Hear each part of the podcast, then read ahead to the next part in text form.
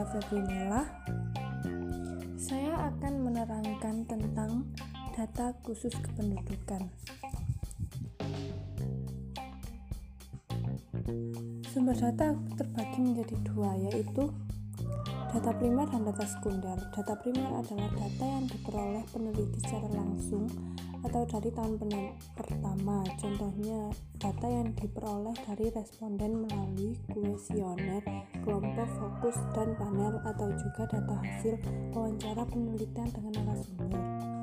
Sementara data sekunder adalah data yang diperoleh peneliti dari sumber yang sudah ada. Contohnya, catatan atau dokumentasi perusahaan berupa absensi, gaji, laporan keuangan publikasi perusahaan, laporan pemerintah, data yang diperoleh dari majalah, atau juga data dari web atau blog, dan lain sebagainya. Data penelitian, teknik pengumpulan data peng, e, merupakan faktor penting demi keberhasilan penelitian. Hal ini berkaitan dengan bagaimana cara mengumpulkan data, siapa sumbernya, dan apa alat yang digunakan. Metode pengumpulan data merupakan teknik atau cara yang dilakukan untuk mengumpulkan data. Metode menunjukkan suatu cara sehingga dapat diperlihatkan penggunaannya melalui angket, wawancara, pengamatan, tes, dokumentasi, dan sebagainya. Sedangkan instrumen pengumpulan data merupakan alat yang digunakan untuk mengumpulkan data. Karena berupa alat, maka instrumen dapat berupa lembar checklist, kuesioner, angket terbuka atau tertutup, pedoman wawancara, kamera, foto, dan lainnya. Dalam penelitian, key person adalah orang-orang yang mempunyai inferensi dan audiens, yaitu orang-orang atau lembaga yang dapat menggunakan hasil-hasil penelitian. Potensi sumber daya manusia yaitu kemampuan dasar masyarakat untuk dekat untuk dapat mencegah suatu permasalahan yang sedang diuji. Dikasih.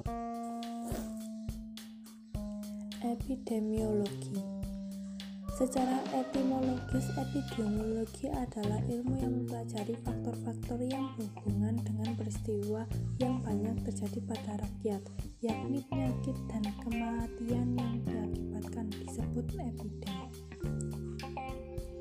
Kegunaan epidemi makin luas, tidak hanya mengenai penyakit tetapi juga mengenai masalah-masalah kesehatan lainnya.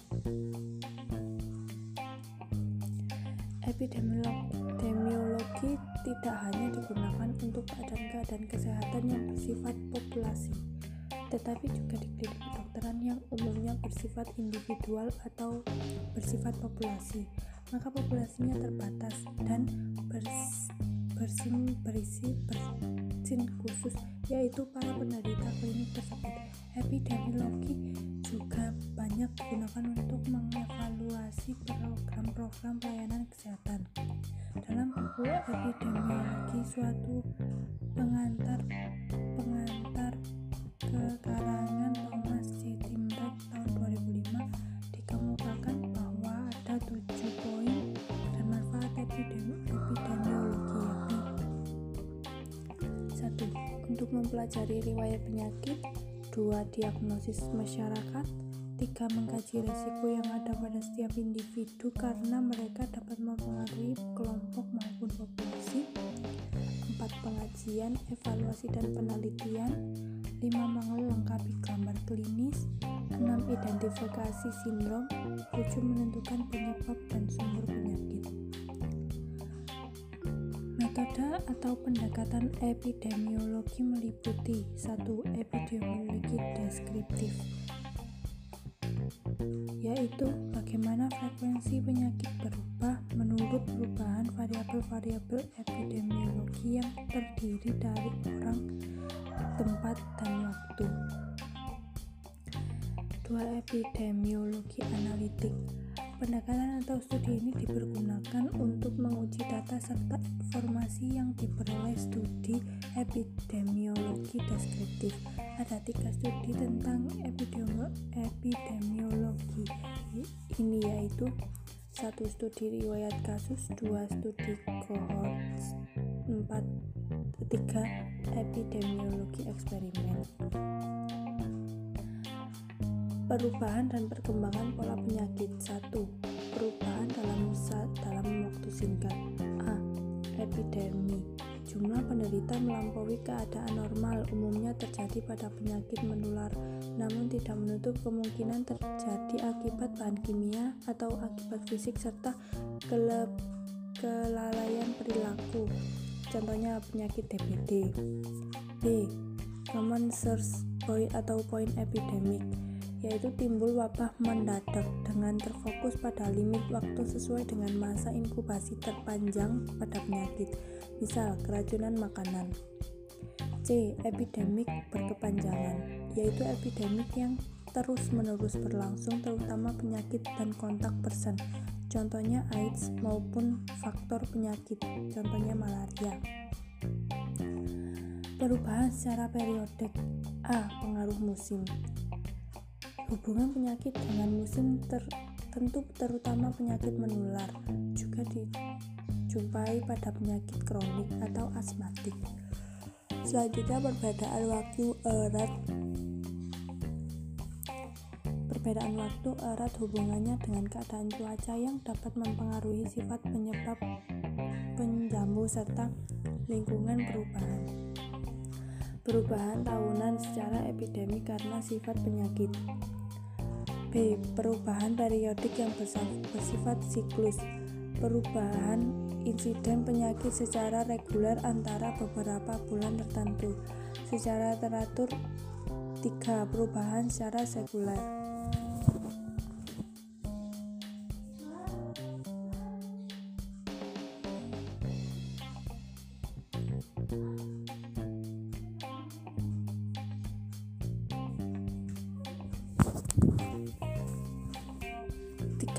Perubahan secara sekuler.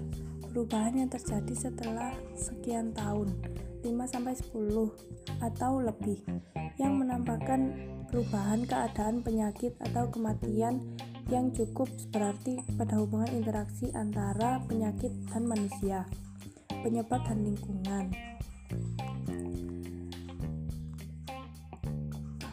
Sebelum membicarakan masing-masing rate, perlu dikemukakan hal-hal sebagai berikut.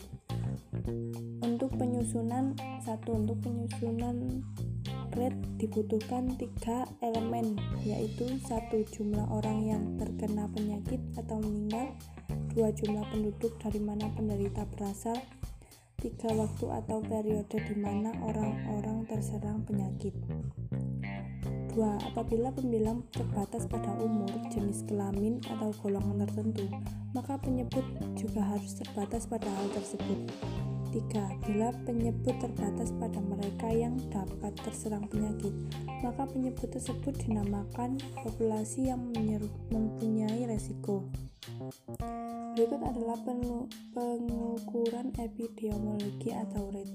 1. Incidence rate dari suatu penyakit tersebut adalah jumlah kasus baru yang terjadi di kalangan penduduk selama periode waktu tertentu. Rumusnya yaitu jumlah kasus baru suatu penyakit selama periode tertentu per populasi yang mempunyai resiko dikali seribu. 2. Attack rate Rumusnya yaitu jumlah kasus selama epidemi per populasi yang mempunyai resiko-resiko dikali seribu. 3. Prevalence rate mengukur jumlah yang mengukur jumlah orang di kalangan penduduk yang menderita suatu penyakit pada satu titik waktu tertentu.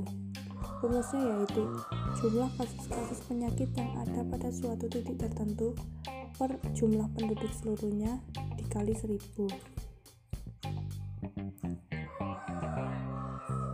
Period prevalence. Rumusnya yaitu jumlah kasus penyakit selama periode per penduduk rata-rata dari periode tersebut dikali 1000 Crude death rate atau CDR rumusnya jumlah kematian di kalangan penduduk di suatu daerah dalam satu tahun per jumlah penduduk rata-rata dikali 1000 age specific death rate angka kematian pada umur tertentu. Sebagai contoh pada golongan umur 20-30 tahun. Rumusnya, jumlah kematian antara umur 20-30 tahun di suatu daerah dalam waktu suatu ta satu tahun per jumlah penduduk berumur antara 20 per 30 tahun pada daerah dan tahun yang sama dikali 1000 7 cause disease specific death rate angka kematian akibat penyakit tertentu. Sebagai contoh kematian karena TB jumlah kematian karena TBC tidak di suatu daerah dalam waktu satu tahun per jumlah penduduk rata-rata pada daerah dan tahun yang sama dikali seribu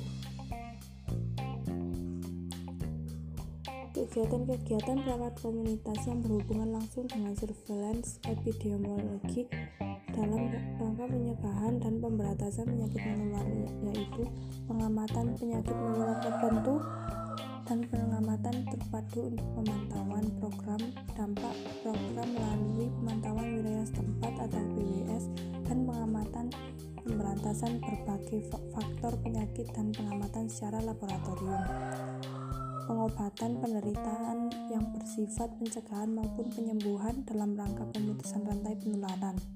Imunisasi untuk mencegah penyakit-penyakit menular yang dapat dicegah dengan imunisasi. Penanggulangan kejadian luar biasa atau KLB dan wabah penyakit seperti diare, malaria, demam berdarah, rabies, dan penyakit yang dapat menimbulkan wabah. Dari penjelasan di atas secara langsung dan tidak langsung menyatakan bahwa upaya surveillance epidemiologi tidak dapat dipisahkan dengan fungsi dan merawat komunitas itu sendiri. Sekian dari saya. Thank you so, so much for listening. I'll see you on my next podcast. Bye.